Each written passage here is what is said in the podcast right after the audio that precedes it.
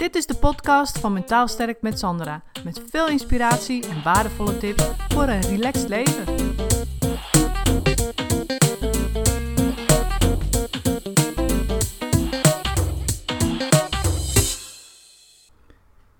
In deze podcast een alternatief voor geluk. Maar laten we eerst eens even kijken, wat is geluk?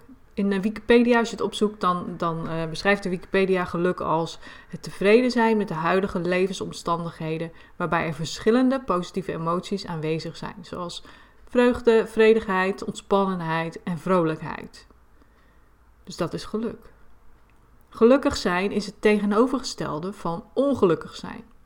Wat bestaat uit een gevoel van ontevredenheid en vaak samengaat met depressie, overspannenheid, woede en verdriet. Dus ja, wat lijkt deze definitie nou te suggereren? Dat je dus alleen gelukkig kan zijn als er geen negatieve gevoelens aanwezig zijn. En de vraag is natuurlijk of dat een haalbare kaart is. Nou, eigenlijk is dat nog geen eens een vraag. Dat is gewoon geen haalbare kaart. En binnen de therapie die ik doe, zou je geluk beter kunnen definiëren als het. Uh, leren leven op basis van jouw waarden. Waarom? Wat is daar nou precies anders aan? Weet je, je hoort mij daar wel vaker over praten, leven naar je waarden. Maar wat is nou precies anders aan het leven naar je waarden in plaats van ja, het streven naar een gelukkig leven? Nou ja, in ehm, deze definitie is er nog steeds ruimte voor de obstakels in het leven. Waarbij deze dus niet eerst overwonnen hoeven te worden voordat je geluk kan ervaren. dus dat je pas gelukkig kan zijn als al die negatieve, als de aanwezigheid van negatieve emoties allemaal weg zijn.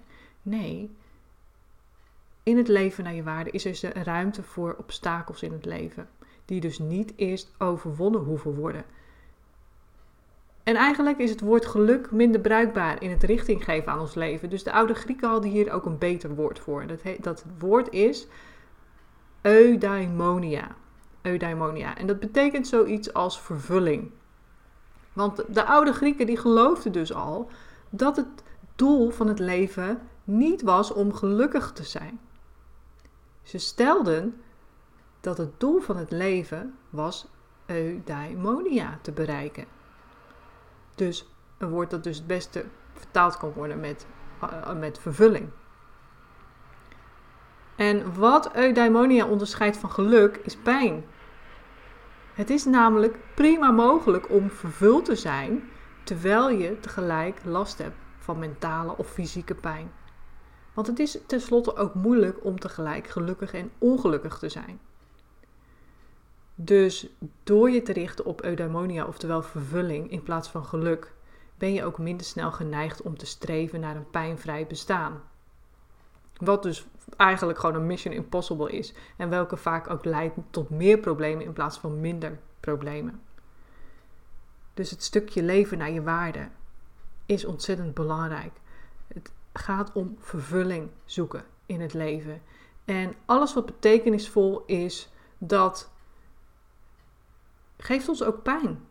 Weet je, uh, geeft ons frustratie. Als jij uh, thuis bent, je bent huismoeder, die zorgt voor je kinderen, dan geeft je dat vervulling. Maar kan het ook ronduit frustrerend zijn, kinderen opvoeden of het huishouden doen, wat dan ook. Weet je, als je in een relatie zit, dan kan het een fijn gevoel geven. Het is betekenisvol. Het geeft je vervulling. Maar het kan ook ronduit frustrerend zijn als je ruzie hebt.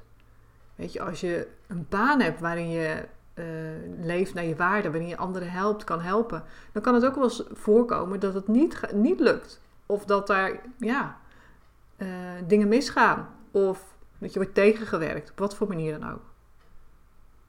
Dat kan ook ronduit frustrerend zijn. Dus snap je, alles wat betekenisvol is in je leven, geeft je vreugde, maar het geeft je ook pijn.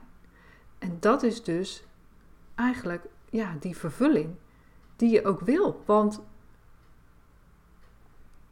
het is in ieder geval betekenisvol voor je wat je doet.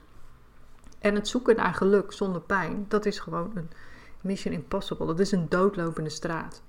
Waarin je eigenlijk alleen maar aan het vechten bent. Om dus die pijn niet te mogen of moeten ervaren. Dus vandaar dat die acceptatie zo ontzettend belangrijk is. En ook dus dat stukje vervulling, dat eudaimonia. Wat de oude Grieken dus eigenlijk al wisten. Het doel van het leven is niet gelukkig te zijn. Het doel van het leven is te zorgen dat je een vervuld leven hebt. Dat jij dingen hebt gedaan die betekenisvol, waardevol voor je zijn. En als je hooggevoelig bent, dan weet jij stiekem diep van binnen best wel wat betekenisvol voor jou is. Dan weet jij heel goed wat jouw vervulling geeft. Maar de kans is groot dat je er nu niet naar luistert. Naar die stem, naar die intuïtie, die jou eigenlijk gewoon vertelt wat je het beste kan doen. En dat kan komen doordat je uh, ja, wil voldoen aan de verwachtingen van anderen. Dat je geleerd hebt jezelf weg te cijferen. Hè, dat je allerlei gedragspatronen hebt die je niet helpen om eigenlijk echt te doen wat je echt wil. Die betekenisvolle dingen aangaan. Die, of verdiepen. Ehm, ja, meer vervulling zoeken in je werk. Al dat soort dingen. En daarbij heb je last van je monsters. Van allerlei gedragingen. Dus ook dat is die pijn waar we mee dealen onze eigen monsters, onze eigen pijn, onze eigen gedachten, de manier waarop we zijn opgegroeid, uh, opgevoed en wat ons allemaal niet helpt, de gedragingen die we nu hebben. Maar juist als je daar anders mee om leert gaan en gaat voor die vervulling, dan wordt het een hele andere balans. Weet je, als je dingen doet die je vervult, die betekenisvol zijn, dan is dat, als het goed is, belangrijker dan je angsten en je onzekerheden.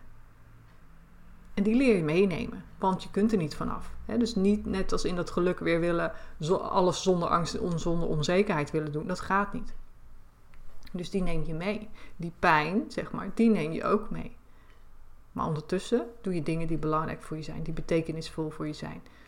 Dus als hooggevoelige wil ik je ook uitnodigen, luister naar die stem die jou precies vertelt wat je het beste kunt doen. En die stem kun je alleen maar horen als jij de stilte opzoekt. Als je rust eh, opzoekt, ruimte voor jezelf creëert. Als je alleen maar holt en doorgaat om eigenlijk stiekem die stem niet te hoeven horen, dan kun je er natuurlijk ook niet naar gaan handelen. Dus de eerste stap hierin is luister naar je eigen stem, die het eigenlijk jou prima gewoon kan vertellen. Alleen het is wel belangrijk dat jij naar luistert. Dus zoek die stilte op, zoek die rust op, ga wandelen, ga eh, ergens gewoon zitten in stilte en laat het tot je komen. Gun jezelf dat. Want je wil natuurlijk niks liever dat als je straks 80 bent, dat je dan terug kunt kijken op een betekenisvol leven. Dat jij die vervulling hebt toegepast in je leven. En als het een mooi boek geweest was, dat je een prachtig levensverhaal uiteindelijk eraan overhoudt. Dat is wat je wil. Dus ik wil je uitnodigen Luister naar je stem, die eigenlijk precies vertelt wat jij nodig hebt om een vervuld leven te leiden. Zoek die ruimte, die rust en die stilte op. En laat je zelf inspireren door jezelf.